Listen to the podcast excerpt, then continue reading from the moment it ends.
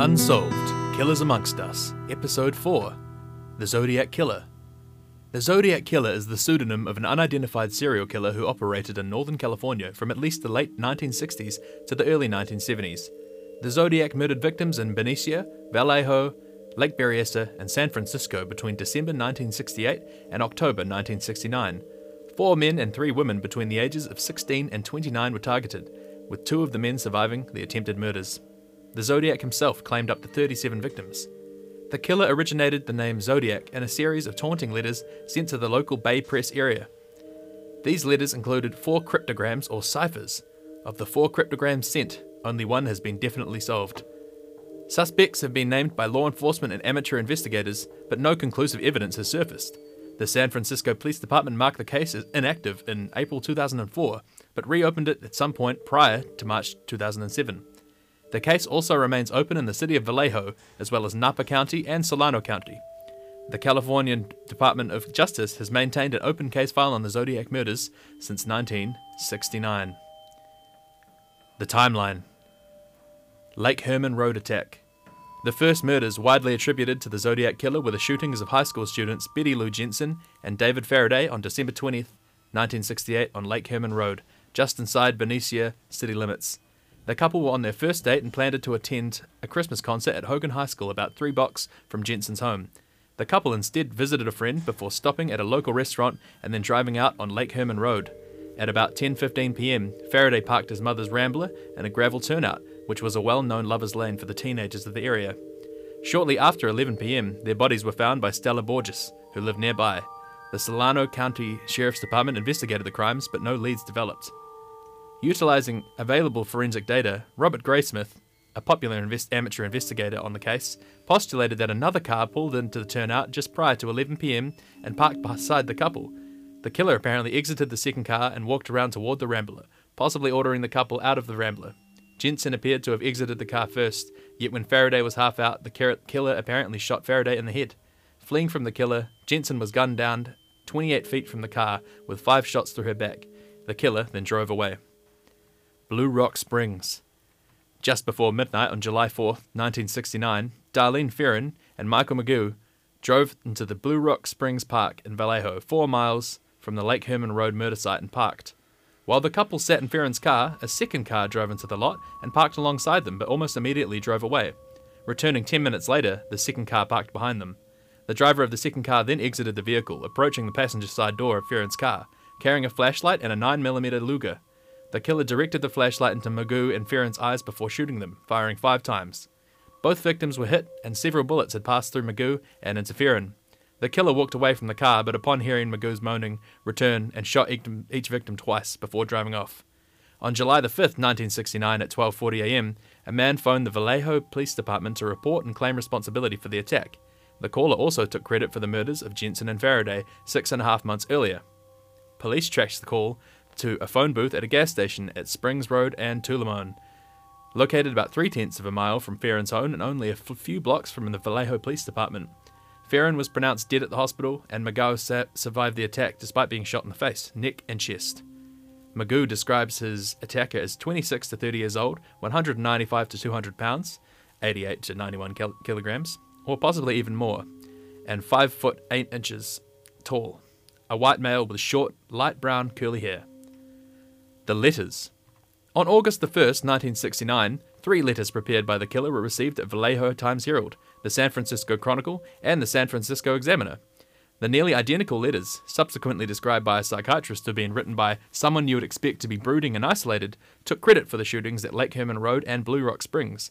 Each letter also include one, included one-third of the four hundred eight symbol cryptogram, which the killer claimed contained his identity. The killer demanded they be printed on each paper's front page, or he would cruise around all weekend killing lone people in the night, then move on to kill again until I end up with a dozen people over the weekend. The Chronicle published the third of a cryptogram on the page four of the next day's edition.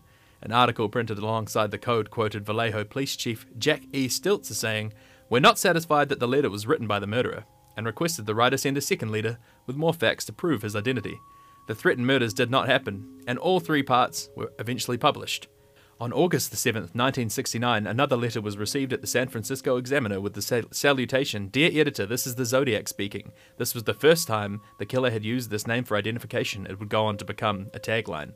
The letter was a response to Chief Stiltz's request for more details that would prove he had killed Faraday, Jensen, and Ferrin. In it, the Zodiac includes details about the murders which had not been released to the public, as well as a message to the police that when they cracked his code, they will have me. On August the eighth, nineteen sixty-nine, Donald and Betty Harden of Salinas, California, two English teachers, cracked the four hundred eight symbol cryptogram. It contained a misspelled message which, in which the killer said he was collecting slaves for the afterlife. No name appears in the decoded text, and the killer said that he would not give away his identity because it would slow down or stop his slave collection. Lake Berryessa. On September twenty-seventh, nineteen sixty-nine, Pacific Union students Brian Hartnell and Cecilia Shepherd were picnicking at Lake Berryessa on a small island connected to a sandspit by Twin Oak Bridge. A white man, about five foot eleven, weighing more than one hundred seventy pounds, with combed greasy brown hair, approached them wearing a black executioner's-type hood with a clip-on sunglasses over the eye holes and a bib-like device on his chest that had a three by three inch white cross symbol on it. He approached them with a gun, which Hartnell believed to be a forty-five automatic. The hooded man claimed to be an escaped convict from a jail with a two-word name in either Colorado or Montana. A police officer later inferred he had been referring to Deer Lodge, Montana. When he had killed a guard and sub subsequently stolen a car, explaining how he needed their money and car to go to Mexico as the vehicle he had was too hot. He had brought pre-cut links of plastic clothesline and told Shepherd to tie up Hartnell before he tied her up. The killer checked and tightened the bonds after discovering that Shepherd had bound Hartnell loosely. Hartnell initially believed this to be a strange robbery, but the man drew a knife and stabbed them both repeatedly, killing Shepherd and wounding Hartnell severely.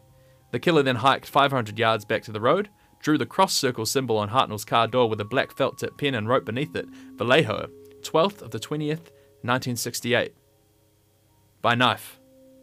At seven forty p m, the killer called Napa County's sheriff's office from a pay telephone to report his latest crime. The caller first said to the operator that he wished to report a murder. No, a double murder, before, before stating that he had been the perpetrator of the crime. The phone was found, still off the hook, minutes later at Napa Car Wash on Main Street in Napa by a K V O N radio reporter, Pat Stanley, only a few blocks from the sheriff's office, yet forty-three kilometers from the crime scene. Detectives were able to lift a still wet palm print from the telephone, but were never able to match it to any suspect. Presidio Heights attack. Two weeks later, on October eleventh, nineteen sixty-nine, a white male passenger entered a cab driven by Paul Stein at the intersection of Mason and Gary Streets in San Francisco, requesting to be taken to Washington and Maple Streets in Presidio Heights. For reasons unknown, Stein drove one plus block past Maple to Cherry Street. The passenger then st shot Stein once in the head with a nine millimeter, took the wallet and car keys, and tore away a section of Stein's bloodstained shirt tail. This passenger was observed by three children across the street at nine fifty-five p m who called while the crime was still in project, uh, progress. They observed the man wiping the cab down before walking away. Two blocks from the crime scene, patrol officer Don Fuch and Eric Zelms responded to the call, observing a white man walking along the sidewalk to the east of Jackson Street and stepping onto a stairwell leading up to the front yard of one of the homes. The encounter lasted five to ten seconds. Two other police officers were alerted to look for a black suspect, and so they drove past the man without uh, actually stopping him. The Stein murder was initially thought to be a routine cabbie killing, a robbery that has escalated. However, the San Francisco letter, uh, Chronicle received a new letter from the Zodiac containing a piece of bloody shirt and taking credit for the killing. The three teen witnesses worked with the police artist to prep a composite sketch of Stein's killer, and a few days later, the police artist returned, working with the witnesses to pre prepare a second composite sketch, uh, sketch, which is now famous. Modesto. On the night of March twenty-second, nineteen seventy, Kathleen Johns was driving from San Bernardino to Petaluma to visit her mother. She was seven, month, seven months pregnant, and she had her ten-month-year-old daughter in the car. While driving west on Highway one thirty-two near Modesto, a car behind her bang, began honking its horn and flashing its lights. She pulled off the road, and the man behind her explained that he observed her right rear wheel was wobbling and he offered to tighten the lug. So he did. And she hopped back on the highway, and she kept going. And her wheel fell off, and the man pulled up again and said, "You know, I can give you a ride to the nearest gas station." So they hopped in the car. During the ride, they kept passing service stations, but the man would not stop. For about ninety minutes, he drove back and forth around the back roads near Tracy. When Johns asked why he would not stop, he would change the subject. When he finally stopped, she jumped out with her daughter and hid in a field. She claimed that the driver looked for her using his flashlights, telling he would not hurt her, before eventually giving up. Unable to find her, he got back into the car and drove away. John says that he told her to throw the baby out the window before she jumped out herself. Horrifying stuff. Between these murders, many, many letters were coming to the Chronicle. A famous one was a card, "I hope you enjoy yourselves when I have my blast," which also contained the shredded piece of shirt from the cabbie earlier in the investigation. Paul Avery, a famous Chronicle reporter, had received a Halloween card signed with the letter Z and Zodiac's cross circle symbol. Handwritten on the card was a note, "Peekaboo, you are doomed." The threat was taken very seriously and received a front page story on the Chronicle. Soon after this letter, Avery received an anonymous letter alerting him to the similarities between the Zodiac's activities and the unsolved murder of Cheri Jo Bates, which had occurred four years earlier in Riverside in uh, Los Angeles, four hundred miles away from the original crime scene. He reported his findings in the Chronicle on November sixteenth, nineteen seventy. Going back to that murder, eighteen-year-old Cheri Jo Bates spent the evening at the campus library annex until it closed at nine p m She was then followed into the parking lot and brutally beaten and stabbed to death. A man's Timex watch with a torn wristband was found nearby, and the watch had stopped at midnight, but the police believed the attack had occurred much earlier. Lake Tahoe disappearance. On March twenty-second, nineteen seventy-one, a postcard to the Chronicle addressed to Paul Avery and believed to be from the Zodiac appeared to claim responsibility from the disappearance of Donna Lass on September sixth, nineteen seventy.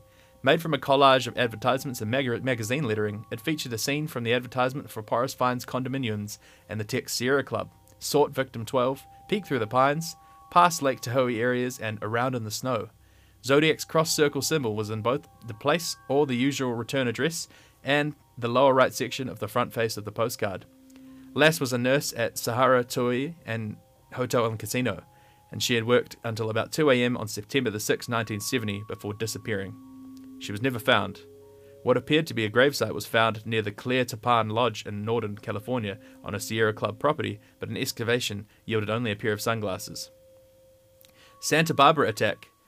In Vallejo Times Herald story appearing on November thirteenth, nineteen seventy-two, Bill Baker of the Santa Barbara County Sheriff's Office postulated that the murders of young people in northern Santa Barbara country, County might have been the work of the Zodiac Killer. High school senior Robert Domingos and fiancée Linda Edwards were shot dead on a beach near Lompoc, having skipped school that day for senior ditch day. Police believe that the assailant attempted to bind the victims, but when they freed themselves and attempted to flee, they were shot repeatedly with a twenty-two caliber weapon. He then placed their bodies in a small shack and then tried to burn it down to the ground unsuccessfully. The final Zodiac letter. After the Pines card, the Zodiac remained silent for nearly three years. The Chronicle then received a letter from the Zodiac, postmarked January the twenty-ninth, nineteen seventy-four, praising The Exorcist as the best satirical comedy that I've ever read. The letter included a snippet of the verse from the Mikado and an unusual symbol at the bottom that has remained unexplained by researchers. Zodiac concluded the letter with a new score, me, thirty-seven, San Francisco Police Department, zero. Now we get on to suspects.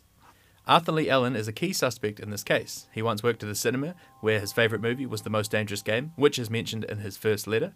He also is convicted of various sexual misconducts and sentenced to prison.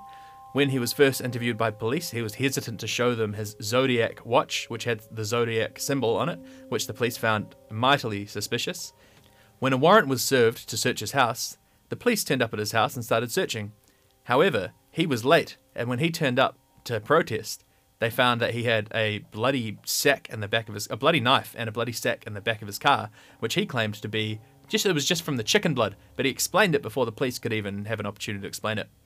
Anywho, he used to work at a cinema where he saw The Most Dangerous Game, which I've already mentioned, and he used to write, or supposedly he wrote the posters, and the posters had the closest match to the Zodiac's handwriting that there's ever been found. However, when Robert Graysmith, the writer and amateur investigator, went to the manager of the cinema to talk to uh, to talk to uh, uh, him about Arthur Lee Allen's handwriting, the cinema owner claims to actually have written the letter, uh, sorry, written the posters and hand-drawn the posters. So the question remains, who is the Zodiac?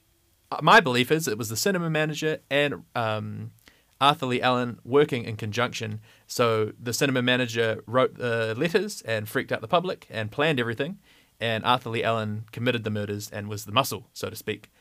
Anyway, this has been an- another episode of Unsolved Killers Amongst Us. Tune in next week. I don't know what we're going to do next week, but we'll do something fun. Thanks for sticking around.